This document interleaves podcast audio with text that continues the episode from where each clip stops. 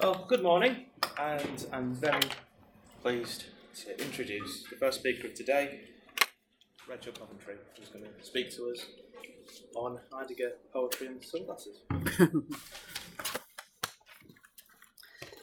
just thanks to everybody that's involved in the organisation of the conference. It's been really excellent. Um, so, are the sunglasses a metaphor? Heidegger and post-internet poetry is slightly different from the abstract uh, that I, but not too different, as we'll see. this paper will attempt to show how we can understand Sam Riviere's poetry collection, Kim Kardashian's Marriage, more fruitfully in terms of Heidegger's account of technology than with traditional accounts uh, that are used to understand poetry.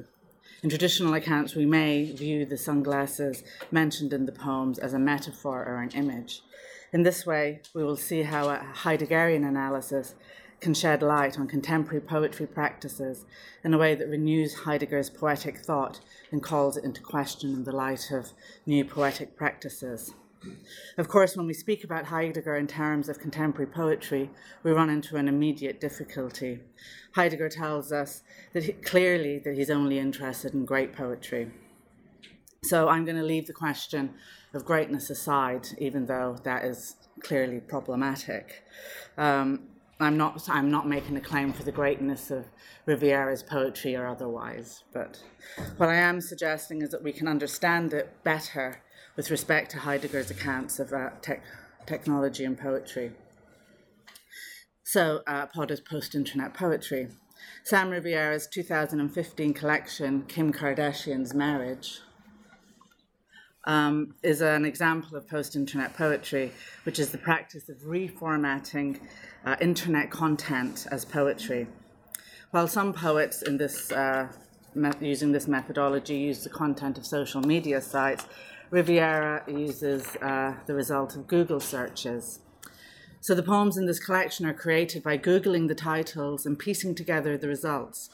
Riviere's titles are generated by employing an elaborate process of recombining chapter headings from his previous books to generate a number of key words, such as girlfriend, grave, hardcore, sunglasses, and sincerity. These titles are combined and fed into Google, and the first 10 results of each search are edited into poems.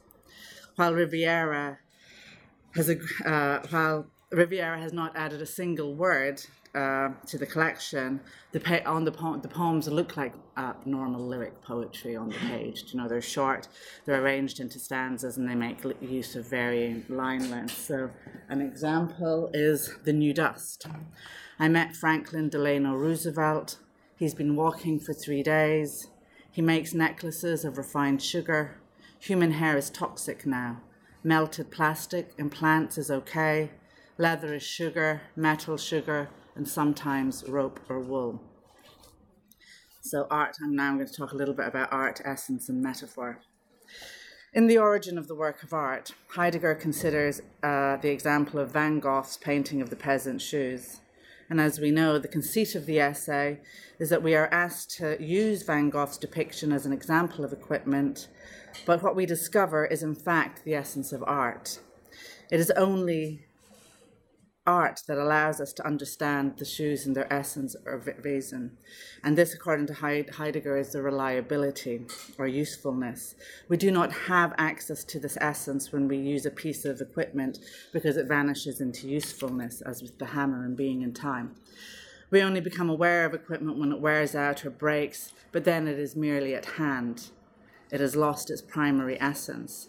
The use itself falls into disuse, as Heidegger puts it. Similarly, if I take off my shoes and put them on the table, they are similarly at hand and no longer in their essence. Understanding a thing in its essence can only happen in the realm of art, according to Heidegger in this essay. Um, and, and essence is linked to truth. This is not just true for simple things like shoes or other direct objects, Directly after his account of the painting, Heidegger considered Meyer's poem Roman Fountain, which is here. Um, he points out that although the poem is a fairly straightforward piece of poetic description, he says it is not a reproduction of the general essence of a Roman fountain. There is something different about how truth is set to work uh, in Meyer's poem, but Heidegger stops short at saying exactly what this is. But traditionally, uh, people analyzing poetry might suggest that the poem is symbolic or metaphoric, that the fountain stands in for something else. However, given Heidegger's critical account of metaphor, this is not an option here.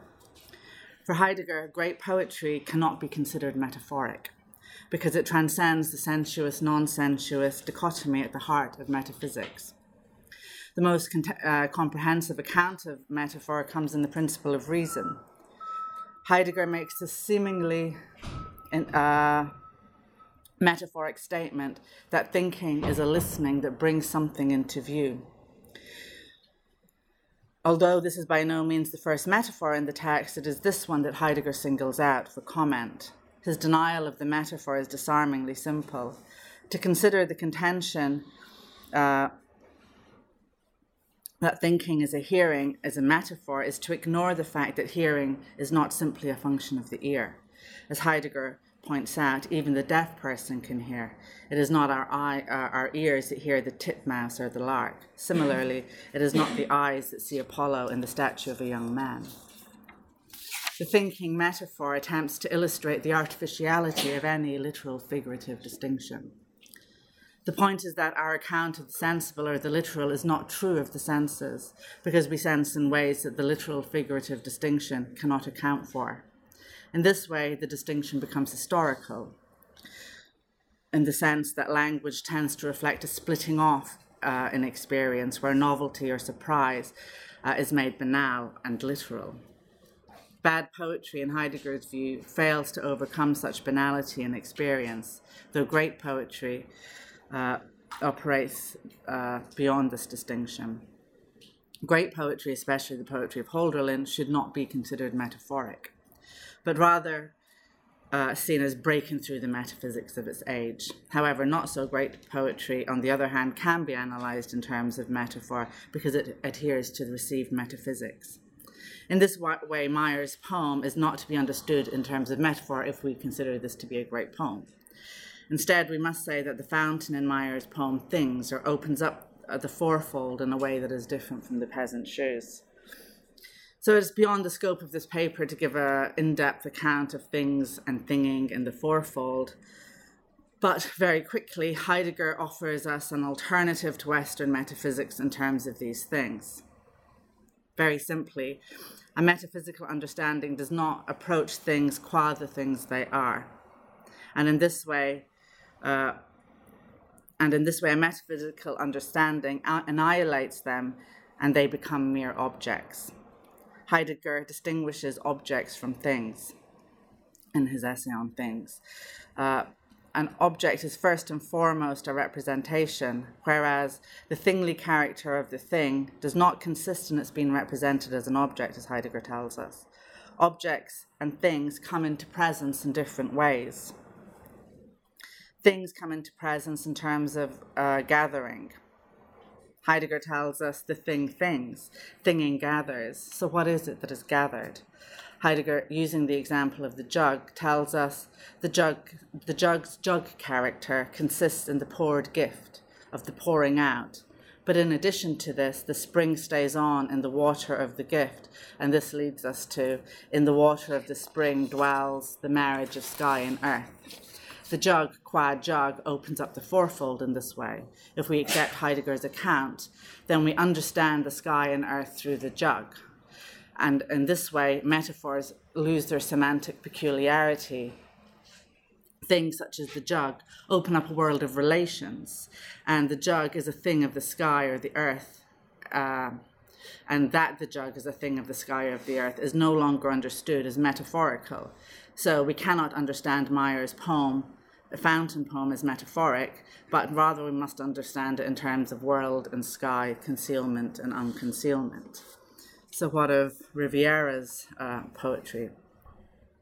In whatever sense it happens, great art is truth, and for truth, Heide- uh, and truth for Heidegger is linked to essence. So we must ask, what, what is the truth of Riviere's poems? What, if anything, is given in its essence by the poems? Perhaps it is Google that is brought into the light of unconcealment. But what is the essence of Google? As a search engine, Google is certainly equipment. Uh, it is useful in a bewildering array of ways, uh, but it does not seem to be the usefulness that is at play in these poems. In fact, quite the opposite. Riviere highlights the reams of banal content that make up a good deal of the internet. However, the poems still give us some sort of a sense of what it's like to use Google.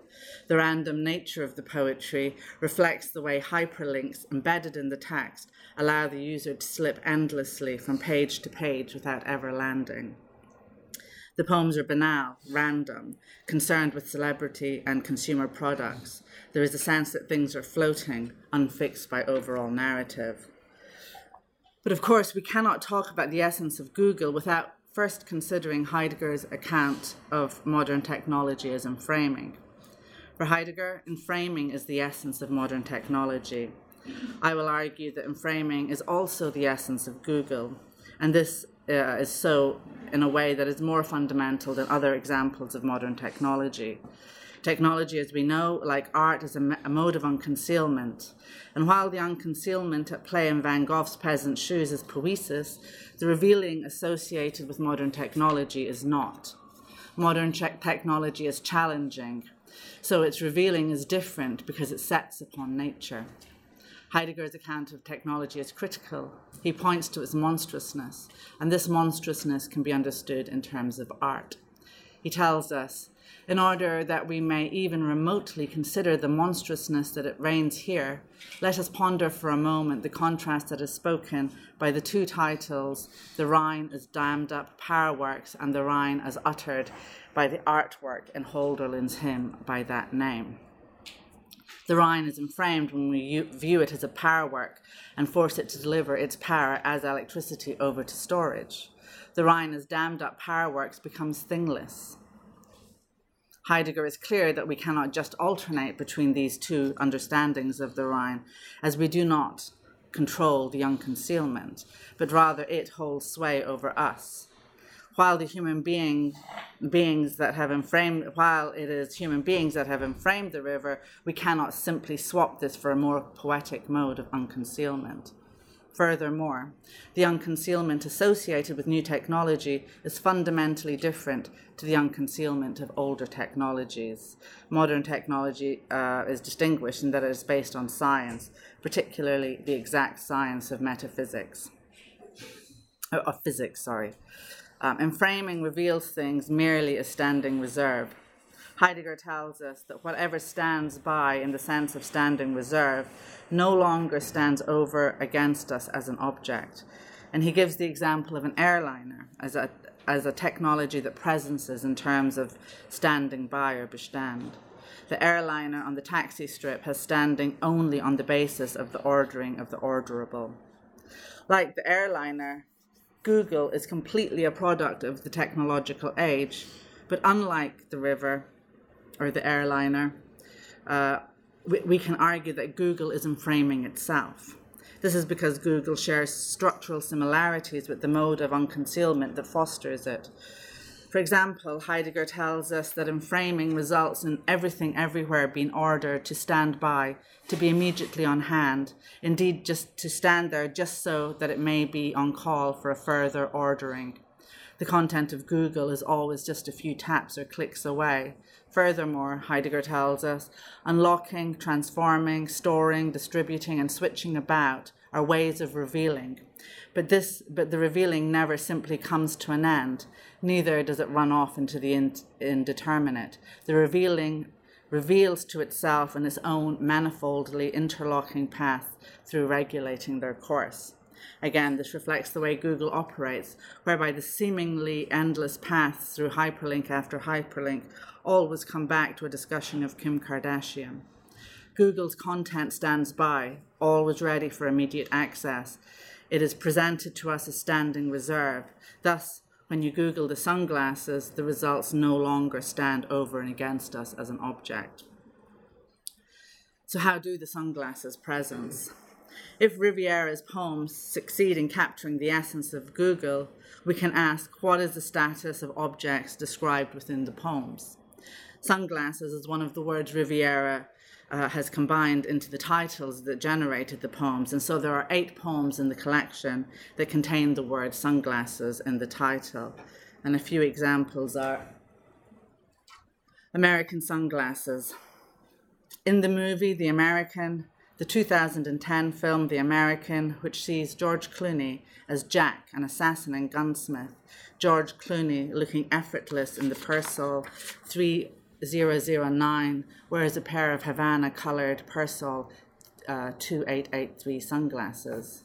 Or we have Infinity sunglasses, a comprehensive selection hidden in the high rise. You know what that means. Eyes love infinity fucking pimped out, free shipping. And finally, the new sunglasses. It's here that our eyewear, worn by countless, has crowned over 100 brands. Invest in this collection. You can view the latest details on, on the temples, eye wateringly bright. So while the content of each poem is random, um, the choice of title is not by including sunglasses as a, title word, Riviere is dealing with the image of the sunglasses as a motif or a theme of the collection. It is tempting to view then to view the sunglasses as a poetic metaphor, by which the sunglasses stand in for something else, like society's obsession with consumer products. If in fact uh, in fact, it is Riviere's poetry, it is in Riviere's poetry that we get a glimpse of what Heidegger means when he says things have become thingless. The sunglasses in the poem do not stand in for something else in the sense of metaphor. Neither do they thing in terms of opening up the fourfold. In fact, they barely presence in the poem at all. While I have seen the film The American mentioned in the first poem, I had no memory of what the sunglasses looked like. But of course, I could Google them, and uh, in doing so, I discovered how much it would cost me to buy. There they are. how much it would cost me to buy a pair, and I could have bought a pair there and then, you know. So, Google um, allows me to turn each film that I have ever watched into a catalogue. Uh, for meaningless consumer goods, rather than opening up the sunglasses in terms of uh, thinging, the poem shuts them down into mere stock or standing reserve. And framing reveals the actual in the mode of ordering, that is, a standing reserve. Um, the sunglasses in the poems are revealed in, in this way, in, uh, and sorry, enframing reveals uh, the actual in the mode of ordering, that is, a standing reserve. The sunglasses in the poems are revealed in this way, and the technological mode of unconcealment is also shown. In this way, it is Heidegger's account of poetry and technology that allows us to understand the motif of the sunglasses in these poems. Do I have another couple of minutes? Okay, so just very quickly, I'm just going to make a very quick comment on uh, the createdness of the collection. Um, the question becomes then how does the act of cutting and pasting some uh, random internet content and reformatting it into poetry allow us to see Google as enframing and the sunglasses as enframed? uh, in a way that is unavailable to us when we use Google. Like the pair of shoes, Google is fully used up in its use. And in The Origin of the Work of Art, Heidegger tells us that, like ordinary speakers, the poet uses words, but unlike ordinary speakers, she does not use them up. In the poem, the words remain words. They do not disappear into usefulness, but remain present in their createdness. Heidegger distinguishes ordinary speakers from poets, not in terms of the skill used, but in terms of the bringing forth of the work. This is the same distinction between craftsmen and artists. The material used by the craftsman disappears into usefulness, whereas the material uh, used by the artist first comes to shine. This firstness is emphasized by uh, some philosophers, such as Noel Smith, and it is interesting because the words used by Riviere are secondhand, clearly, but it can be argued that these words first come to appear to us in the poem. This is because the po- it is the poem, it is in the poem we first see them as words, and in this we capture something about the experience of using Google that has evaded us up until now. Thank you.